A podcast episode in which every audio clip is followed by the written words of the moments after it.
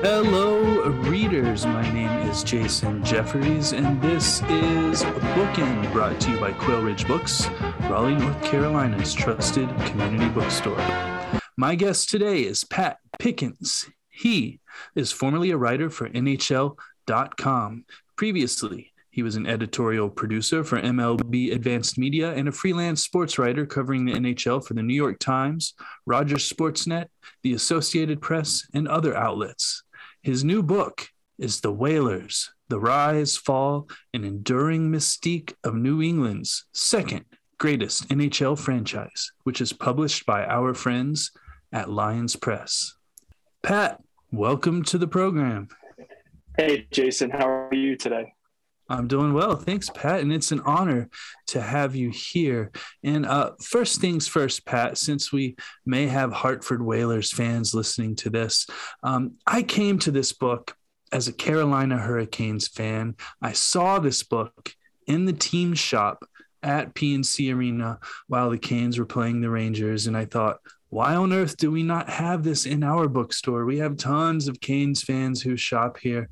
We have it now. We've sold out of it twice. I know our friends at Page 158 Books are carrying it now too, and I'm assuming that they saw it in the arena as well. Uh, so I'm coming to this as a Canes fan, but I'm also a lifelong Charlotte Hornets fan who has either been attending single games or multiple games as a season ticket holder since the team's inception in 1988. And when the Hornets left Charlotte for New Orleans, it broke my heart. And there's a whole story behind that move and the Hornets return. But I wanted to preface this interview with the information that yes, I am a Canes fan, uh, as Quail Ridge Books is in Raleigh, but I also identify with the heartache of losing a team. So, Pat, first, this book is fantastic. Thank you for writing it. Why, Pat, did you choose to write a book about the Whalers, and how long did you work on it? So, I'm glad you prefaced that. That's good to know because because uh, the Hornets, obviously, we could get into that later if you want to, but it's, it's they were they were a unique situation there too. Mm-hmm. Um, it took me ten years to, to answer the second question first. Um, hmm. you know, it took me 10 years from start to finish. It was a project that um, I was in Connecticut. I went to college in Connecticut. I, um, hmm. and obviously, you know, I think, um, you know, I think the Hurricanes actually turned me on to the story because uh, obviously I'm a big hockey fan, grew up a hockey fan, grew up a, a New Jersey Devils fan in, um, hmm. in, in, New Jersey uh, as a kid and, and even into adulthood.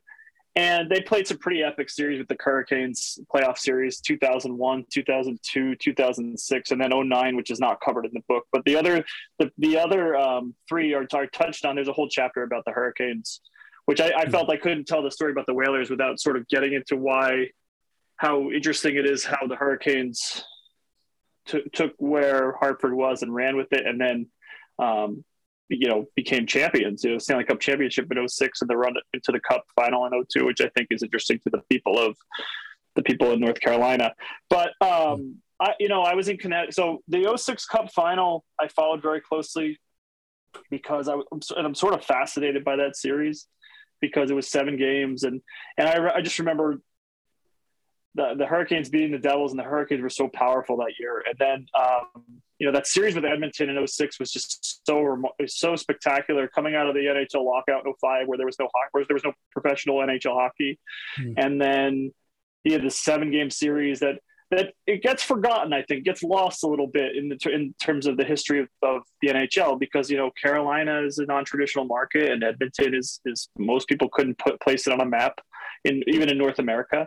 Hmm. And um, and it was the TV. But anyway, I, love it because you know, and, and well, the memories of it um, are obviously of Game Seven, where the fans in Carolina, you know, were insane and, and awesome and stood the whole game and and and made crazy noise, and, and that that's the the lasting memory of a lot of people from that year. So that sort of uh, started the, my curiosity as, as someone who was following that series, mm-hmm. specifically in terms of how the people of Hartford, because I was in Connecticut at the time. I was going to college and, and working in the summer between my junior and senior year of college, and sort of very much aware of Connecticut and also that Carolina was winning the Stanley Cup. So I, you know, that that sort of informed some things. So I got to Connecticut as a sports writer, uh, writing for Hearst in Connecticut, a little paper called the Fairfield Citizen. I was a sports editor um, out of college, and and I started, you know, I started in February of 2008, and uh, among my first uh, games and beats was to cover high school hockey across the state, you know, state playoffs in high school hockey. And the people of Connecticut really love hockey. Um, whether they have support for the Whalers or not, or, or a team in Hartford, we can get to in a little bit. But um, but there was there was still there were you know teenagers. I would say you know I, I don't want to call them kids because I don't want to age myself, but there were you know ju- you know sophomores, juniors, freshmen, sophomores, juniors, seniors in high school who were wearing you know sort of Whalers hats and Whalers jerseys and Whalers merchandise and memorabilia and and um, you know I would come out or I would interview a player and he would have a Whalers hoodie on or or there'd be people walking the streets um, you know, before state playoff games, before state final games, they'd have the, you know, a Whalers hat or a Whalers jersey or, or some sort of commemoration of, of the Hartford uh, hockey team. Or I'd go to the mall um, on my days off and I'd see huge, uh, huge sort of uh, displays of, of Whalers merchandise. And it was very prominent and I was sort of curious, like, what is happening? Like, what is the story behind all this? Because, um, you know, at, at, that point, you know, the the, the the, the, the high school kids were were 14, 15, 16, you know, rough age of high school students, and they were they had been sort of, you know, it was it was like they're like three, four, and five when the team left at that point, mm-hmm. which, you know, is not real. There's not really many foundational memories built in those days as someone who was a parent of a of people of that age. You know, they're sort of just they're, they're sort of acutely aware of what's going on in general, let alone to have memory of the Whalers. So they, they there's obviously some kinship to the team and the nostalgia piece. Um, and, the, and the logo is great and, and whatnot. But um, so I started again, started with the Hurricanes, went to the the Whalers and, and, and came to that and sort of, uh, you know, a friend of mine challenged me, you know, we sort of challenged each other to write books. Mm. And I, you know, I didn't even know where to get started. So I, I sat on the idea for, for about three years. And at some point, um, you know, I, I just sort of, I was getting disgruntled because I was, we are coming out of the, the recession as a sports writer and there weren't a lot of jobs. Mm. And I didn't want to cover high school sports for my whole career. I knew that. And, uh, you know, I had this idea for the book and again, really just didn't know where to get started and then sort of got challenged again to, to just start. And I was like, but, but how, you know, making all these excuses in my head. Well, how do I start? What do I do? Where do I even begin? And so, you know, my sister-in-law, uh, who now sister-in-law, she just said, "Why don't you just start?" And I was like, it hit me like a like a ton of bricks. Like, oh, okay, I'll just start. It was 2011, and I did my first interview in November of 2011, and and next interview was you know later that year, and then uh, there were other interviews that came up through the through the years, and it was something that I sort of, I mean, I couldn't dedicate my whole life to because I had I had to have a job and I had to have a career, I had a career path that I was trying to to to, and at that point, you know, honestly, if the story had been published ten years ago, it wouldn't have been it wouldn't have been anywhere near as good as it, it became because there's so much was left to be unveiled and um, but it was something mm-hmm. that I started, and then I sort of picked it up and put it down, and, and I'm grateful that so many former players and former uh, fans and current players and current fans and and you know hockey establishment media they let me in to tell stories about what happened up there and what what went down in their minds and and I just, I, uh, you know, because when I started this project, and I mean, I, I, I, always joke, I'm, I'm still nobody. You know, nobody knows. Most people don't know who I am. I'm not any, any sort of uh, household name, either, in Connecticut or in Raleigh. So most people don't, you know, most certainly when I started, I was nowhere close to, to in terms of the story or in terms of you know my name recognition. People didn't know me at all and yet they were all willing to talk to me because I started with this blank canvas. Like I said, was sort of acutely aware of the Whalers' existence. I was 11 when they left, um, so it wasn't even like I was this whale, this diehard Whaler fan who was heartbroken by. It. I just sort of became the the the the, the vehicle by which the story was told, and I'm I'm, I'm ecstatic about the re- reaction to it because um, I just wanted to tell the story right, and I, I was so paranoid about not telling it right because again i didn't live the story i wanted to make sure that the people who lived it either learned something or were entertained or or just you know got some um, some memories and some nostalgia from from my story, and, and the reaction's been incredible, and I'm, I'm I'm so grateful for it. Yeah, absolutely. Thank you, Pat. And um, I'm glad you brought up all of the uh, interviews that you did because it seems uh, to me as a reader that you had access to probably almost every one that you wanted to have access to. And I'm noticing a trend in um, hockey, let's say documentaries and books and such, that people in this sport just seem to make themselves accessible, maybe in a way that um, you wouldn't be able to reach, say, Michael Jordan or you know mm-hmm. um, what have mm-hmm. you, uh, Tom Brady, etc. Um, do yeah. you think um, that these folks made themselves accessible to you? Is this something um, that's inherent to hockey? Are these players just more accessible and friendly than players of other sports? I I think there is, uh, you know, I think I've said all along that I feel very fortunate that the people who live this story made the time again to to to tell the story to let me tell the story because you know mm-hmm. Brendan Shanahan is is one of the greatest players in hockey history and, and he gave me an hour um, mm-hmm. and and not just that you know I, I, always tell the story or I don't get to tell the story as often as I'd like to but I, I love the story it was that um, Brendan Shanahan called me um, 2018 I guess it was and I was home with my my then one year old daughter and um, and you know, so I'm talking. I'm this huge interview. I'm super excited. I'm super, you know, inspired, and I'm nervous because my so I put my daughter in front of the TV, and I get on the, you know, get my recorder all set up, got my my phone in the perfect spot in our house to to record the interview to make sure you know the service is right. And my daughter comes comes wandering into the, the our, our room hmm. and interrupts the whole thing. And I have to say, Brendan, hold on, wait a second. My daughter, she she just came in here. I got to go take care of her and put her back in front of the TV. And he he was very genuine and very, you know, he's talking about, well, I, I guess my kids are older. We don't have that problem anymore. But mm-hmm. um, I've been saying this, you know, and I, I, hockey's got a lot of problems, you know, in terms of diversity, in terms of the the way there's treatment, the way there's a, you know a ceiling for a lot of people and and certainly people are you know it's, it's it is not i would say it's not an inclusive sport or it's trying to be an inclusive sport, but it's it's it's not really succeeding. But um, fortunately, my experience has been a lot different from a lot of people's in that yes, there is a lot of time for, for people to make. You know, um, I, the Whalers uh, or the the city of Hartford, they have it this annual Whalers weekend where they bring back alumni and uh, for the double A team has has a weekend series every year, and, and Whalers alumni come back and they they tell stories and they they share anecdotes and they take pictures and autographs and stuff like that. And, and everyone just and, and and I you know went to it a couple times and and I could walk up to some of these guys and say, hey, look, I'm writing a book about the Whalers. Can you give me some time?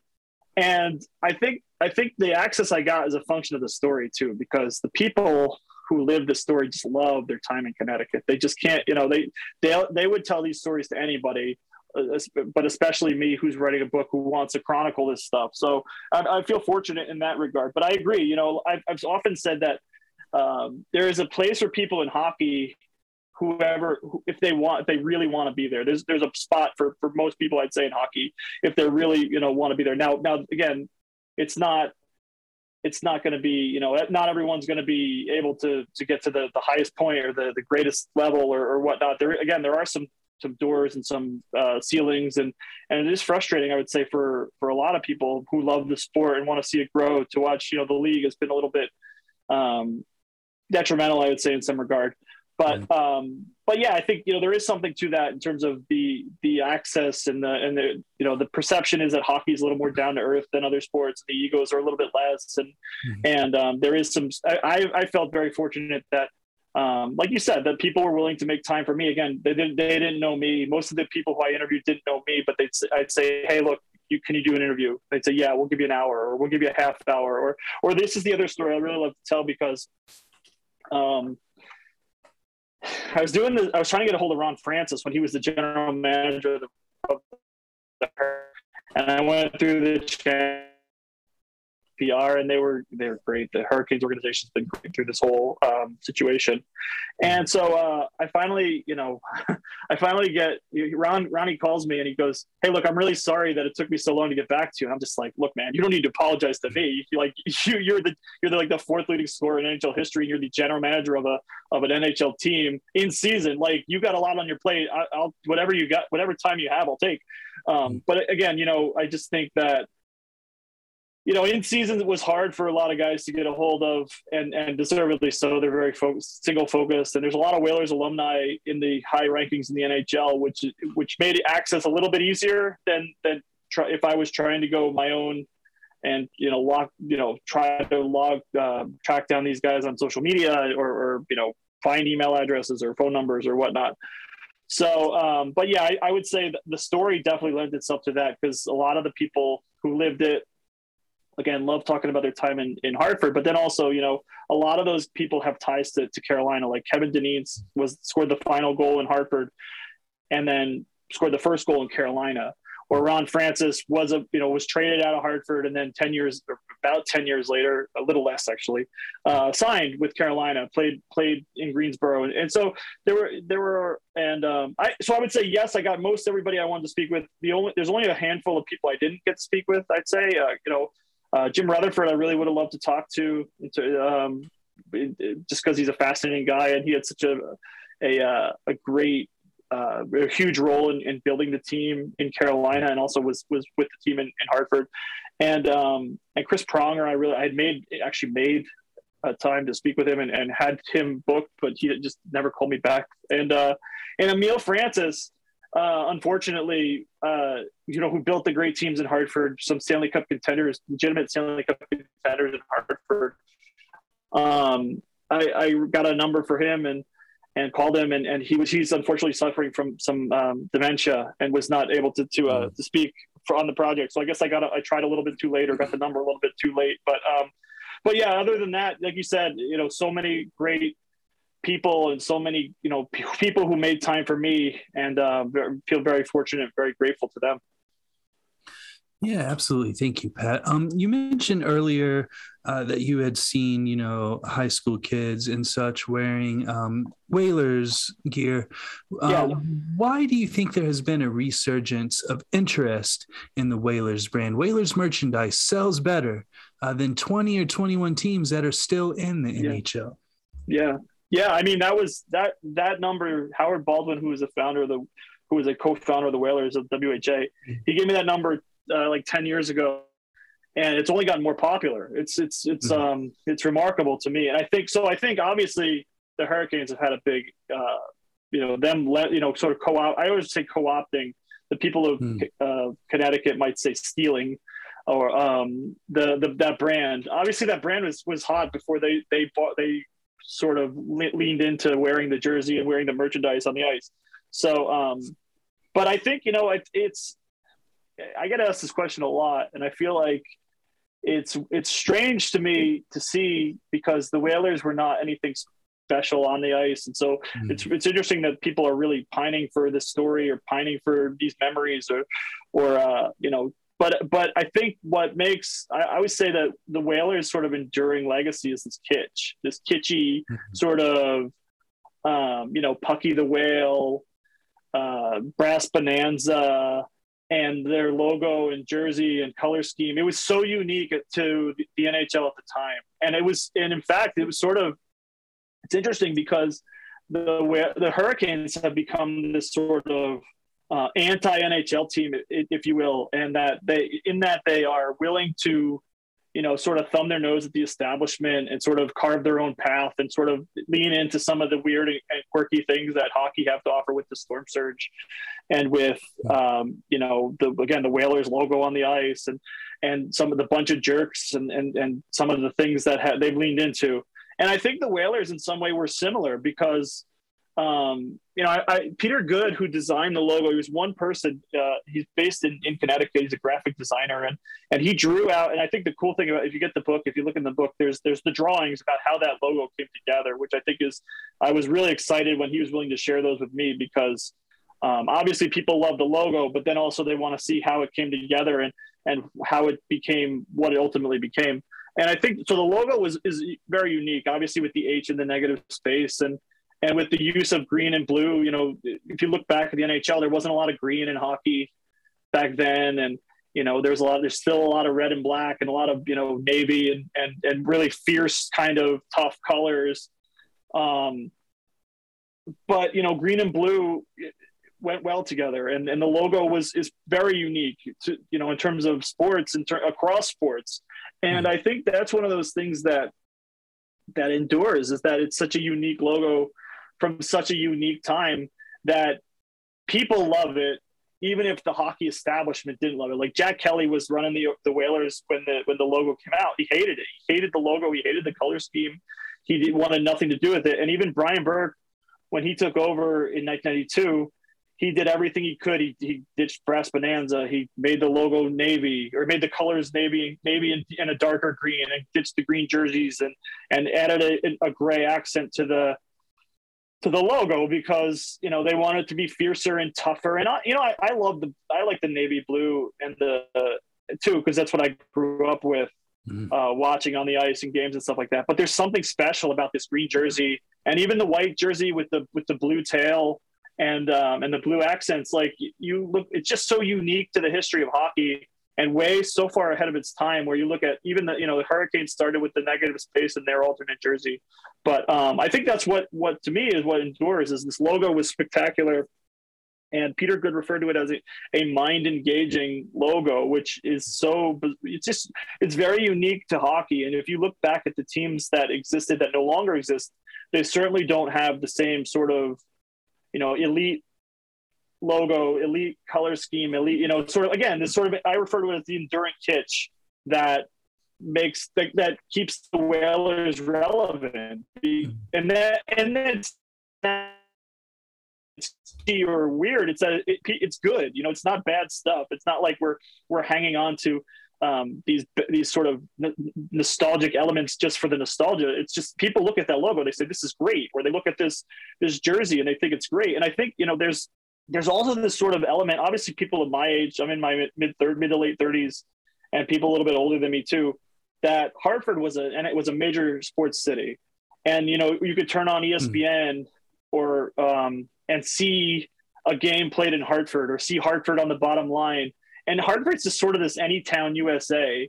Um, it's the capital of Connecticut, and it doesn't have a lot of people. It has some industry, you know, wealthy industry and wealthy people, wealthy suburbs. But if Hartford could have a major professional team, you know, any city in, in, in, America could have a major professional team. And, and we all sort of, you know, think back to, and I always think the 90s were very popular for hockey, and, and Hartford had a very prominent place in that um, in, in ways that other cities didn't or don't. So um, I, I think all of that is really what keeps the brand relevant. And um, and again, the Hurricanes have, have only uh, added to that by leaning into the this this uh, logo and, and jersey. Absolutely. Thank you so much, Pat. It's definitely a logo for design nerds. Um, yeah, well, yeah, for sure. Listeners, we are going to take a short break for a word from our sponsor, and then I will be right back with Pat Pickens. The Bookin podcast is sponsored by Libro FM Audiobooks. Libro FM lets you purchase audiobooks directly from your favorite local bookstore, Quail Ridge Books. You can pick from more than 100,000 audiobooks, including New York Times bestsellers and recommendations from booksellers around the country. With Libro.fm, you'll get the same audiobooks at the same price as the largest audiobook company out there.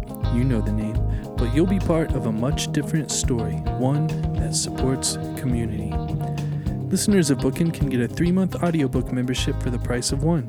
Go to Libro FM, that's L I B R O dot FM, and enter Bookin, B O O K I N, in the promo code space.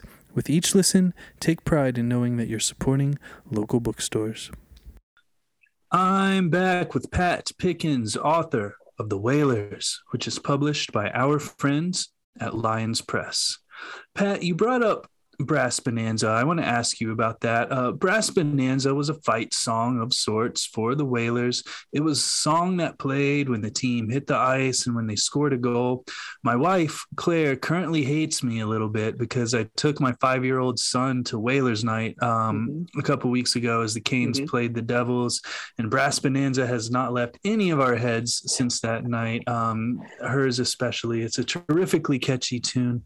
Uh, what's the story behind Brass Bonanza? And why don't more teams embrace a fight song of this nature? I'm glad you brought up Whalers Night because I was in Raleigh for Whalers Night, and I nice. and part of it, and I thought it was cool to see. You know, the the Hurricanes only scored twice, but it was cool mm-hmm. to see the fan reaction to the brass bonanza. It really was like going into a, a time machine and going back between the jersey and then also this, the, the song, you know, watching, it was almost like, you know, to see people clapping along to it. And, uh, it was almost like going back in time or what I suspect going back in time to see what a game at, at the Civic Hartford Civic Center would have been like in, in the 70s or 80s. So I, I thought that was really special. And, and I think this, I think, I, you know, I'll answer the second question first is because again, you know, Brian Burke did away with Brass Bonanza when he took over the team in 1992. Mm-hmm. And he said that there were people who were there were players and, and members of the organization that were embarrassed by by having a fight song. So I think there is, um, and I don't know that to be true league wide, but I suspect that's why there's not more uh, sort of embrace of a, of a fight song or a specific song to a thing. You know, the Rangers have this sort of goal song that they play at MSG. They've been playing it for almost 30 years. So there's some, there, there, there is still elements of that across the league. Hmm. Um, and I, you know, obviously goal songs are part of the team identity to some degree. You know, you, they don't change very often. And, and, hmm. uh, and I think people really, you know, they go to the game, they see the goal, they're excited to, to celebrate, and they're excited to see the, the, the goal song. So um, I think you know Brass Bonanza is again one of those kitschy elements that just made the Whalers so unique because they were the fir- really the first of their kind to have that thing. I mean, it's interesting. The NFL, all the NFL is not as macho a sport as it is, right? So like it's like the mo- perceived perceived as the most macho sport in in North America, and every NFL team has a fight song. So mm. it's it's it's a unique, you know. So it's not like it's something that cannot exist for you know in terms of, it's not too much the nhl is definitely not too macho to have all teams with fight songs there's just sort of this perception of sort of low key and and you know and, and that you know you don't promote yourself in that way but I, again sort of hartford sort of wanted to be a little bit more uh, kitschy and that had that sort of became their identity so the story behind brass bonanza is they were um, the whalers moved um, they started in wha in boston they uh, Howard Baldwin got them a, a, deal in in Hartford to go because he didn't think he didn't believe that staying in Boston was a sustainable model. Competing with the Bruins, competing with the Celtics, mm-hmm. um, you know, the circus was extremely popular. Used to uh, attract uh, fans and and take dollars out of local people's pockets. So. Um, so they they moved to Hartford and they stopped in Springfield in between. So they they when they, ultimately they moved to Hartford, and I said Connecticut is a great hockey state. I, I believe that, but I think in 1975 when the team moved, there was not a lot of people who knew hockey. You know, it was sort of it sort of developed into a, a great hockey state. Obviously, it's close to Boston, close to New York. There are some hockey roots in Connecticut, but there were people who were going to the games. You know, ten thousand strong or so going to to Hartford or New England Whalers games back then in WHA, and they didn't know what really what they were watching. You know, it was sort of like it's sort of like how you go to a game and you know the whistle blows and you're like well what happened there well it's offsides or the whistle blows oh what happened there well it was icing or but they knew obviously they know goals and the the the whalers had this really sort of robust marketing arm in that it was just one guy uh, george ducharme who uh, who was the he's sort of this uh, le- becoming this legendary figure certainly in whalers history but also sort of you know hockey sports marketing history i don't think his name gets brought up enough because he uh, he he uh, the Whalers were generally made fun of because they played in a in the arena was right next to a shopping mall, so they, they always referred to the arena as the mall. And but part of the their their placement next to the mall was they had a team store in the mall, and it was the first team store of its kind where people could, you know, sort of the the we every team you know the Hurricanes have the eye, or you know other teams have you know team stores in the arena. They're they're everywhere, stadiums, arenas. But the Whalers sort of invented that that concept where they would sell logo merchandise, they would sell little little kitschy you know whale toys for kids, and it just and George um, he found Brass Bonanza, and it wasn't it was sort of this happenstance moment where he he he they the Whalers had this um, their first season in WHA, they had they, they made this LP, which for if there's people younger than 50, I guess, listening. And LP is sort of like a, it was a record that uh, that they put together. So they had highlights on the, on the record and you know first season highlights. So they'd have a goal on uh, the radio call of a goal, or the radio call of a save, or the team won the Avco Cup championship, and they had a uh, they had a, a, highlight from there on it, and they needed music to bridge the highlights because the highlights would only take up a certain amount of time, and and then they needed music to to sort of intercede those highlights, and uh, it just so happened that uh, Brass Bonanza was which was Evening Beat was the original name by by uh, Jack Say was the original name of the, the, the music and it just so happened that that that was part of the bridge music. So George Ducharme gets um, this LP of the Whalers' first season highlights and puts it on his coffee table and doesn't he's not he said I'm not listening to this. I I lived this. So mm-hmm. um, you know, months go by, and and he has his his family over, his grandkids over for a, uh, or so the story goes. He had his grandkids over for for like Sunday at the grandparents' house, and his grandkids go, "Hey, grandpa what is this? They say i don't know it's whatever. It's this it's this highlight thing from our first year in the WHA so the grandkids are like okay let's they put it on the record player and starts playing and, and george and brass bonanza comes on and it hits george like a like a like a thousand bricks fall on top of him that holy hell this is this is our theme song. This has to be our theme song. Because you hear it and you say this is catchy. That people can stand they can clap along to it. It'll get them fired up for it and so George goes to Howard Baldwin, who was the you know the, pre- the owner and the president of the team, and says this needs to be our fight song. And Howard says, "What are you talking about?" and laughs at him, and and and it goes away. So um, George again continues to advocate for it and fights for the song, and, and ultimately they play it again, like you said, as um, the team takes the ice and and after goals, and it really became this sort of um, you know, it, it's it's interesting to me to hear how it matters to the people who, again, who lived the, the that uh, life and, and and with the whalers because um, you know Barry Melrose said that uh, you know he he would hear Brass Bonanza and he knew he would have to fight that uh, mm-hmm. one of the whalers tough guys that night or you know Brad Shaw who who played for um, who is a defenseman for the Whalers, but also has since coached in the NHL. He's he's been with the Blackhawks and the Columbus Blue Jackets, and and he's been an assistant on those benches, and probably is going to be the next Whalers alumni to be a head coach at when he, at some point here.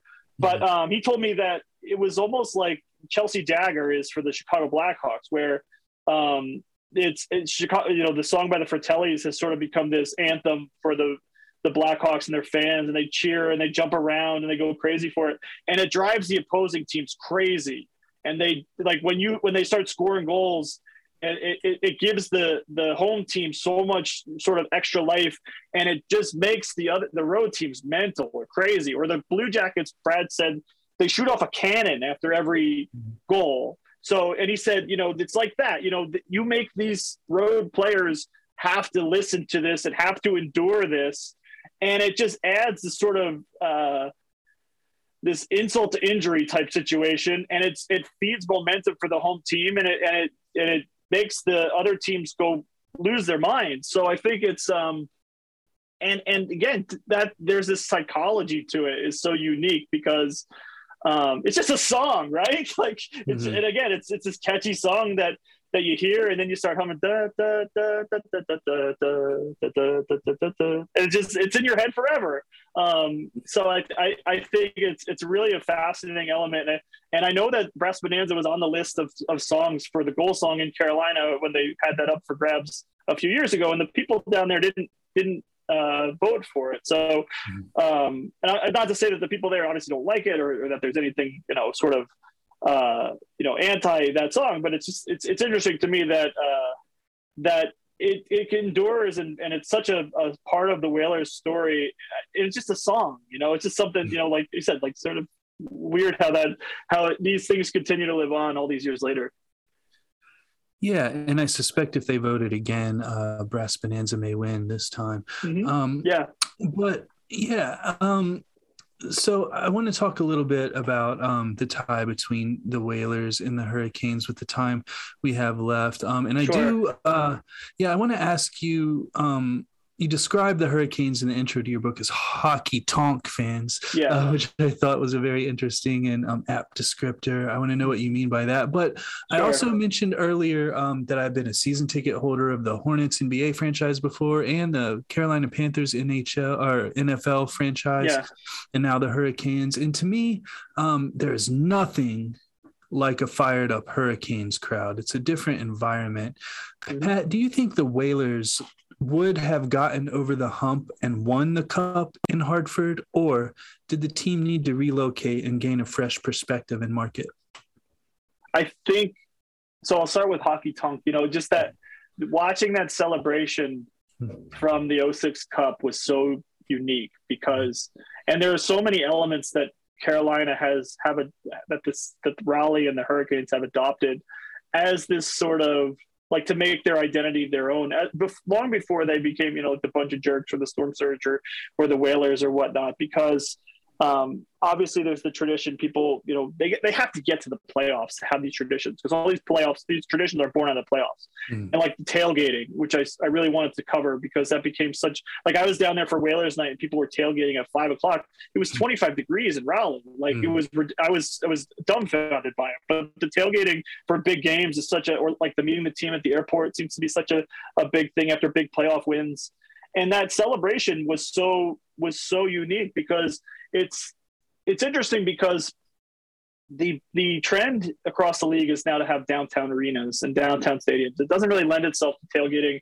doesn't lend itself to driving, doesn't lend itself to parking, mm. and there are. Um, it's cool to to see those sort of elements at play where you know, like I said, Stormy the pig riding a John Deere Zamboni or, or a tractor, whatever it was, and it was mm. just sort of this, you know, the honky tonk and obviously hockey t- hockey goes with that and it just that's what it reminded me of with this sort of carnival or or country music festival type atmosphere where where the Stanley Cup is essentially the the guest of honor so I think I remember hearing that I, I feel like I heard that term when the NHL started moving south. Whether mm. I don't know, I feel like it was in relation to Carolina, but it might have also, you know, obviously with Nashville and Dallas and and some of the and other cities that that sort of uh, became. It just was something that I felt felt like was uh was apt, like you said.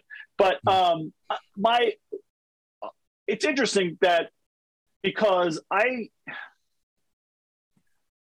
I keep my my my belief is that if the team had stayed in Hartford, there could have been, there certainly could have been more because because there were obviously it was a it was a tough time to be a small market team in, in those days because there was there were financial barriers that could not be overcome and that and those barriers were only being addressed uh, at that point you know like you watch you look at some of the teams that left you know hartford obviously left and quebec left for colorado mm-hmm. and winnipeg left for phoenix and then expansion moved south and there were other team movements in there um, and other you know sort of new markets cropped up and sort of migrations and what have you but um, but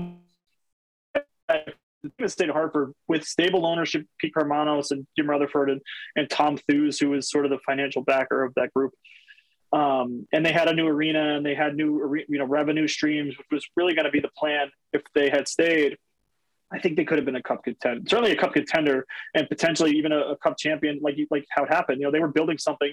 Um, th- that group, you know, Peter Karmanos was proud of the fact that he knew hockey, and you know, obviously built programs. He built the he was he's one of the i'm really grateful for peter Karmanos making the time to speak with me because he's such a he doesn't talk about this story very much doesn't love talking about hartford doesn't love talking about his ownership of the whalers um, and the people up there hate him. Mm-hmm. so it's it's uh it's sort of it was great to, to get his perspective and and to, for, for him to be comfortable enough to or willing enough to speak with me. Again he doesn't know me.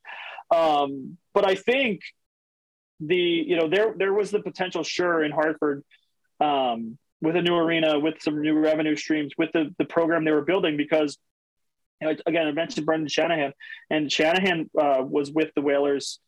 Um, he got the the Whalers traded Chris Pronger for Brendan Shanahan, um, and they made Brendan Shanahan the captain for one. He was there for one season, and he could he could sense they were building something, but he couldn't. He didn't stay because there were no assurances that he could that the team was still going to be there.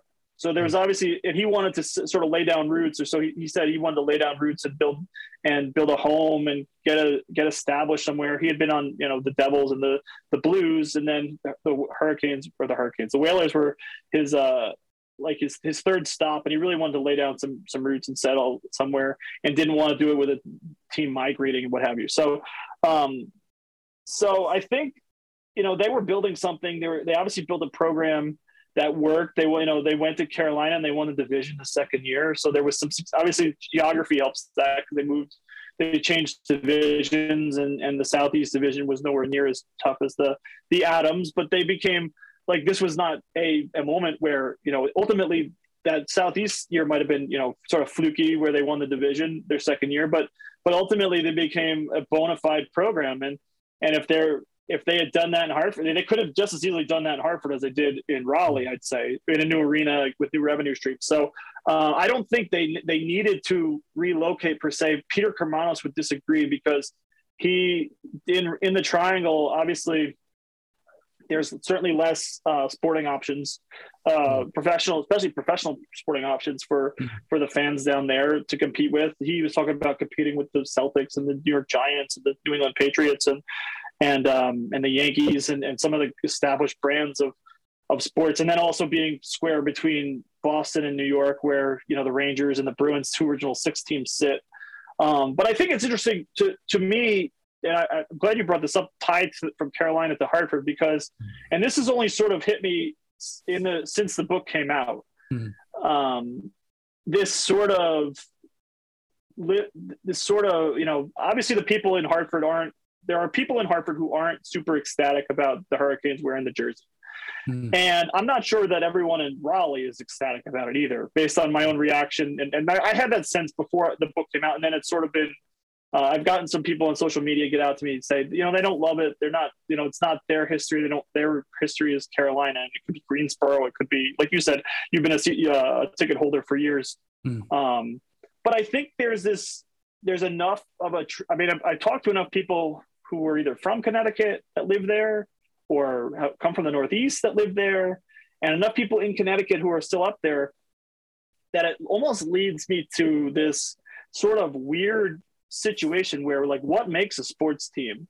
Like the whalers are obviously still this living breathing entity.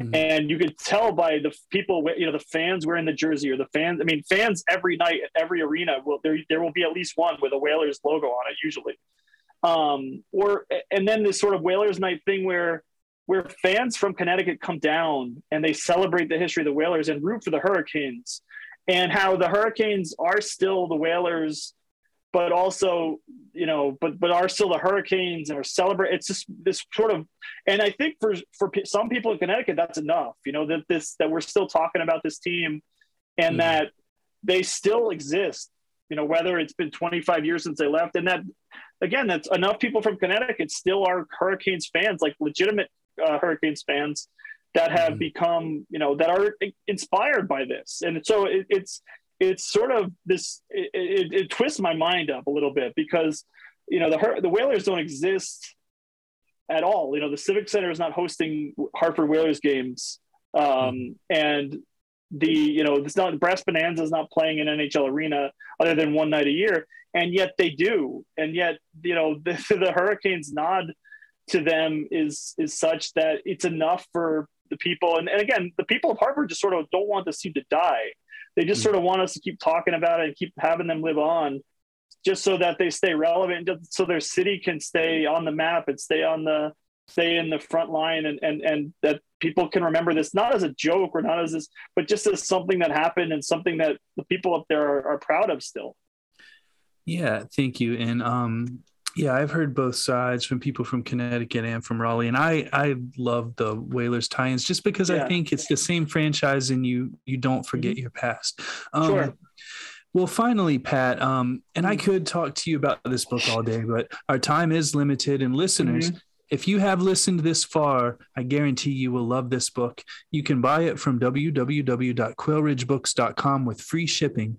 And I do anticipate we are going to sell a ton of these throughout the hockey season and the future. Um, I'm so glad I stumbled upon this book. But Fat, but um, Pat, finally, do you think the NHL will ever return to Hartford? I think I think I think that's a that's a loaded question. And obviously, that's the question that everybody wants to know, right? Mm-hmm. So, if you mean a game in in Hartford, yes, you know they mm-hmm. will. I think there'll be a game. And you know, there may be regular season, maybe a preseason game at the Civic Center. Um, they're trying to make some major inroads to to spruce up the arena. There's obviously a lot of arena competition now in the Northeast with with uh, UBS Arena on Long Island, which is which the Islanders' new home, and and there's uh, you know Barclays Center in Brooklyn, which is not a hockey arena, but it's a, a, an arena. And Madison Square Garden is like the crown jewel of arenas in New York area, and then there's an arena in Newark and, and TD Garden. And so Hartford needs to keep up in terms of just to have dates for some things other than UConn. So mm. um, they're trying to. They, have been talking about uh, renovating the Civic Center because it's the same building essentially as it was um, 40 years ago. After the roof collapsed, they, they made major renovations to it, and um, like 44 years ago, and uh, and it reopened in 1980 when the NHL when the Whalers were there, and so they so they want to spruce up the arena, make it better, make it bigger and, and more luxurious, and but um, to again, just stay competitive with the mark with the the region because there's a lot up there. And UConn will play its home games there, hockey and basketball, but um, but they want concerts, they want marquee events. So so the arena is a big deal in terms of that. There is, I had a belief, maybe like, I mean, it's interesting that to hear this sort of come up because ten years ago, Howard Baldwin said that Hartford could have been Winnipeg when Atlanta moved. Mm-hmm. So I and it's fascinating to hear that because he was trying to make that happen and it didn't work out and, and people didn't see his vision and and it, it fell apart. There was a, you know I my my gut says will Hartford host a team? No, mm-hmm. because mm-hmm. there's other cities ahead of them. Frankly, mm-hmm. um, you know Kansas City, Houston, and they just expanded to 32 with Seattle, and that's a pretty round number. And, and, I don't think Hartford, you know, is sort of even at the table at this point. Again, especially without a new arena, that's not going to stop people from trying to make it happen. There are people who are working relentlessly to try and attract the NHL team in to Hartford, bring back the Hartford Whalers. Um, what I've said all along is that I don't, I don't believe it will happen. Like I said, there's a lot of uh, there are there are a lot of you know barriers in play. There's 16 Eastern Conference markets right now, and uh, again, 32 teams in the NHL. So it's it's and it's even getting in consideration for some of these things, just because I think um, you know, they're not. It's not talked about. You know, Quebec City. People talk about Quebec City. People, you know, there's an arena there, a, a, legitimate arena there. There's a legitimate arena. I said in Houston, and there's you know a, a market there. It's like the fourth biggest market in the in the United States. And in Kansas City, there's a there's an arena there, and people are, are really sort of pining for it. The locals are really, you know, they've, they've been rumored for for two decades now to have a team in Kansas City, and the, and the locals would love it. I think to have a, a team in that city. So I think there are markets ahead of it. I would never say never because um, the NHL has proven it's willing to go home or to go go places it, it previously was. Mm-hmm. Uh, they went to Denver, they went to the Bay Area, they went to Atlanta twice. And they, Atlanta lost the team twice, but um, and I, I, you know I've been told that you know the NHL has scouted Hartford just just to sort of see what's going on up there. So I would say it's not. I would say it's not impossible. I just would say it's unlikely. And I think, honestly, you know, to some degree, again, I sort of alluded to this in the last question that um, that for for Whalers, I mean, Whalers people in Hartford want to attract a team. They want to keep their city. They want to keep people, you know, keep people, young people moving into the city. Hartford is there is an investment in Hartford in housing. There has been an investment in Hartford in, in transit. There's a you know there was a new train line they just open. So they're trying to make some, they're trying to make Hartford a more attractive city for, mm-hmm. and, and, a more um, uh, livable city for younger people. Um, there's been a, a, a, a, sort of spike in urban areas around the country where, you know, people don't necessarily care to, younger people don't care to live in the suburbs. They don't care to buy, you know, two acre plots of land and, and 2,000 square foot houses. Um, they're content condos or content in apartments in urban centers where they can walk. They don't need to drive everywhere. So all that mm-hmm. lends itself to Hartford to some degree. But um, but it, it's hard to see without major reno, arena renovations and without someone who actually could see the market as potential. Because I think we talk about Hartford, and again, it's it's I love the little it's a little lovely little city. Um, you know, it's got, but at the same time, it's it sort of shuts down at five o'clock on Fridays, and the weekends are you know it, it's a walkable city. It's you know there's parks and there's uh, green spaces and there's a museum. There are museums and there are things to see, but it's not like this uh, destination that other cities are in terms of tourism. In terms and obviously you know having a team would help that, but um, I just I I don't I always and then I also wonder about how robust the support would be if they moved if there was a team that mm-hmm. actually moved there because I think the Whalers live in this place of this, this sort of corner uh, you know the corner of nostalgia and kitsch and like I said the kitsch is cool and there's definitely nostalgia to you know people uh, uh, like us looking back at a bygone era where a team could be in Hartford and I think, you know, it's, I, I, wrote in the book that it's easy to buy a hat. It's easy to buy a shirt. It's easy to buy a, a sweatshirt or a jersey or play Brass Bonanza. It's another thing to, to buy a 20 game partial season ticket package. It's another to, to, to go to Hartford on Tuesday night when they're playing the blue, the St. Louis Blues and it's 18 degrees in the middle of January, or there's freezing rain, or there's snow, or there's other elements at play. Um, and and it just sort of I just sort of wonder. I always wonder about what the support would look like and whether there would be the same support for for the Whalers that because Connecticut's something of a front running state in some degree. You know, when UConn UConn really took over that state basketball wise with women's and men's basketball, the Whalers sort of got left behind. Mm-hmm. And um, so I would just that that's the only I mean that so I would I you know I think that I'd never say never, but I always say it's, it's I'd say it's unlikely that the Hartford would again for for one regular season game maybe for one preseason game certainly, but mm-hmm. for a, uh, you know for a franchise I I would I would say it's unlikely. Yeah, um, I hear you. Well, I'll tell you. Uh, a couple weeks ago, we had a big snowstorm in Raleigh, mm-hmm. um, and mm-hmm. the Rangers were in town that night, mm-hmm. and the mm-hmm. arena was packed.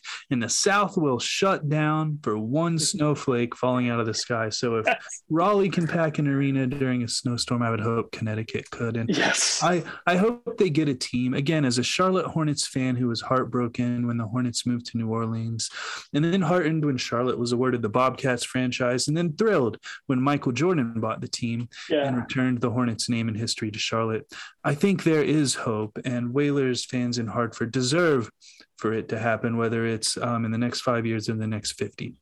Yeah. Yeah, listeners.